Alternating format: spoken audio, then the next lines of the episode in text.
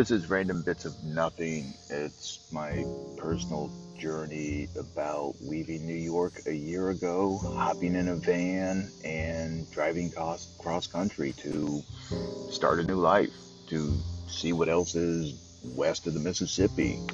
It's been a year and 10,000 miles later, and I'm going through my notes and just kind of kind of want to get it out there what have I done with myself in the past year? What have I accomplished? What have I seen? What have I learned about myself? And it's it's funny because yeah, I, there's just so many things going on in the head, you know. It uh, it's tough.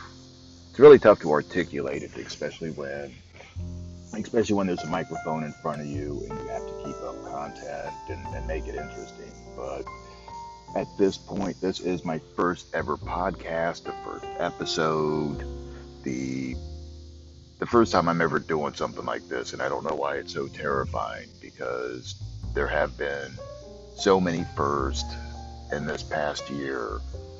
For some reason, talking to myself is like the scariest thing I've ever done. I don't know why. No, scariest thing at current moment. Speaking of current moment, I am in Missouri, just outside of St. Louis, in this beautiful little park, maybe 200 feet away from the Missouri River. It is a beautiful day, absolutely gorgeous out. And sadly, I still have never seen that Chris Farley bit about living in a van down by the river. I hear it. Everybody, you know, everybody tells me I need to watch it yeah, yeah, yeah, I need to watch it. I think about it. I've never seen it. Maybe someday I will. Anyway, a little bit about me. Um, for the past eight years, I was living and working in Brooklyn, New York. I had two jobs. I was a carpenter by day, bartender at night. I lived in this great little neighborhood. I I had roommates like everybody else does in New York, and I, my opinion, I'm far too old for roommates, and it was fun. I had a hell of a time in New York. I've met some great people. Many of them I'm still very good friends with. It's like a whole adoptive family. But there was also the thing I hated going to my job in the morning. I hated paying a thousand dollars a month rent to live with five other people in a five story walk up in a single bathroom. I hated paying $13 for a fucking drink. I mean, you know, it, it's like, and that, that was just commonplace, you know? Um, I hated dating in New York. I hated, I hated a lot of things. And I don't like being that person. I didn't like to hate so much. I didn't like it to be a chore to get out of bed. So, one night at the bar, talking with some friends, somebody had said something about, well, just living in a van or an RV, and I don't know. I kind of kind of fell down this rabbit hole of buying a box truck and converting it into a one bedroom apartment, so to speak, and just living in New York City in the box truck. This way, I did not have to pay a thousand dollars a month rent for a 48 square foot bedroom and a bathroom that I could hardly ever use. But so I, I started looking into it, and I fell down this whole rabbit hole of van life. Uh, it is a huge thing. I honestly had no idea people were doing this, and I honestly had no idea how glamorous people could make it look you know, you go on Instagram and people have these beautiful Mercedes or ProMasters and, you know, obviously a ton of money. I did not have a ton of money, but I, I just kind of fell in love with that thought of just, hey, I'm, you know, I don't need much. I, I already don't have much. I don't have any space to myself. I don't have any privacy. So what difference would it be if I just lived in a van? Um, and I, I, actually was really considering doing it in New York City, Brooklyn to be exact.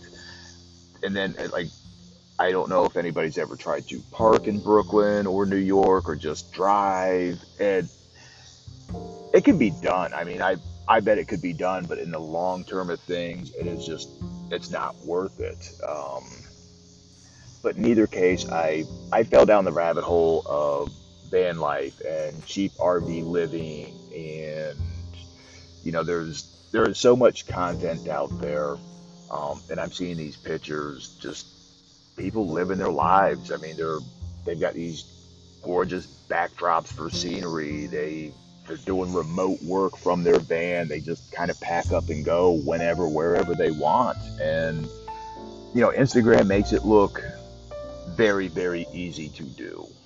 Um, not as hard as you think, but it's also not very easy either.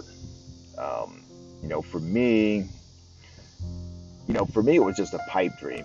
Um, it was, you know, I'm, I'm like I said, I'm looking at the pictures. I'm thinking, wow, this would be great. Where would I go first? I'd love to get the hell out of the city. What, what am I to do? And, you know, I just, I kept thinking about it. I kept thinking about it. I kept visualizing it. And, you know, just, you know, the more, the more I thought about it, the more research I did as far as, you know, what kind of van do I want? How much space do I need? What, where am I going to go? That was like the biggest question was where am I going to go? And my dream was Alaska.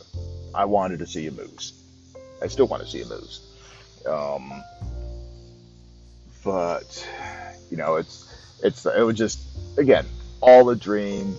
Um, we all dream real big when we're looking at the internet, right? But uh, you know, work started getting more aggravating. The rent started going, you know, just started going up, and I I don't know. I just I started van shopping. I'm looking at Auto Trader and just cruising the internet. That was looking for that perfect van, that one I want to, that one I wanted to deem Instagram worthy. Um, and it took me took me a year to look. Uh, I took me a year to find the van. I found it in Florida. Didn't even, you know, I just saw a picture of it on the internet never drove it. Uh, I talked to the guy. I listened to it run over the phone, and the test drive was done via FaceTime. Okay, van looks good. Here, take my money. Take my money, drop it off at mom and dad's. You know, put a tag on it, whatever you need. Here's my credit card. Here's the address. Call a tow truck, drop it off. And that that was the whole start of my van life, my van life journey, which then became a dirtbag summer, which is that's a whole different episode in itself. But um, yeah, that that was the start. Was just kind of really wanting something different, uh, and and and doing the research and figuring out what I want. Um, and what I want to try. So it's it it has been it was a whole process. You know, there it, there was a lot of steps to take. There was a lot of contemplating. Uh, it, it's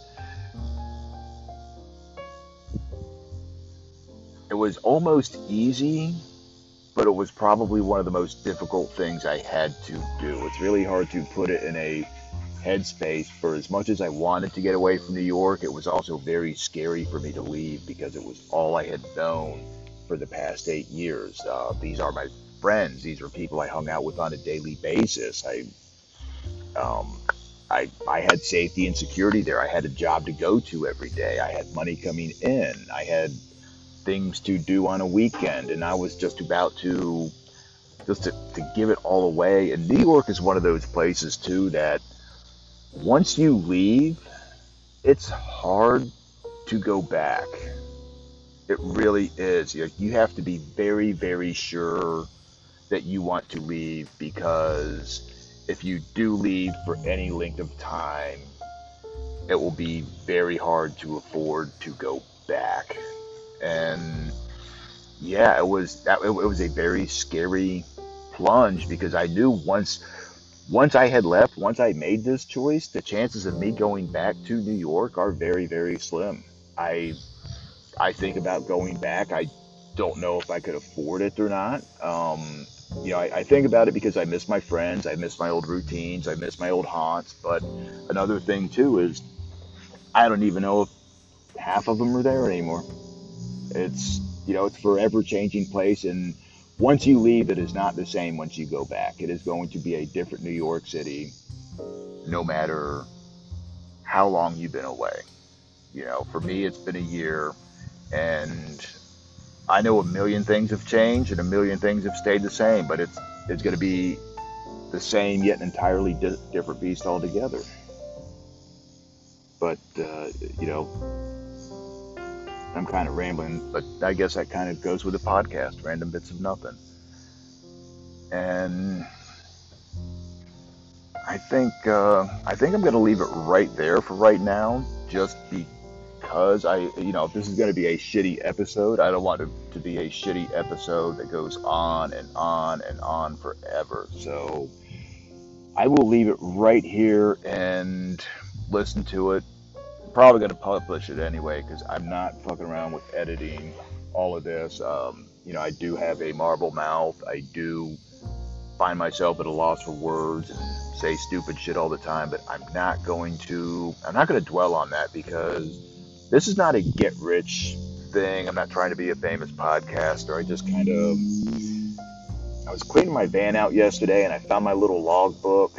Um, and that's when I realized it's been a year and 10,000 miles of me being in this van practically full time. And, and what I've gone through, what I've seen, and what I've learned, you know, mainly learned about myself. Um, and uh, I guess the next episode will be. I think I'll talk about the first time I saw my van and my thoughts and a little bit of history on the van itself. Because that, I mean, it, it really completes the story. So, yeah, episode two, it'll be about the van.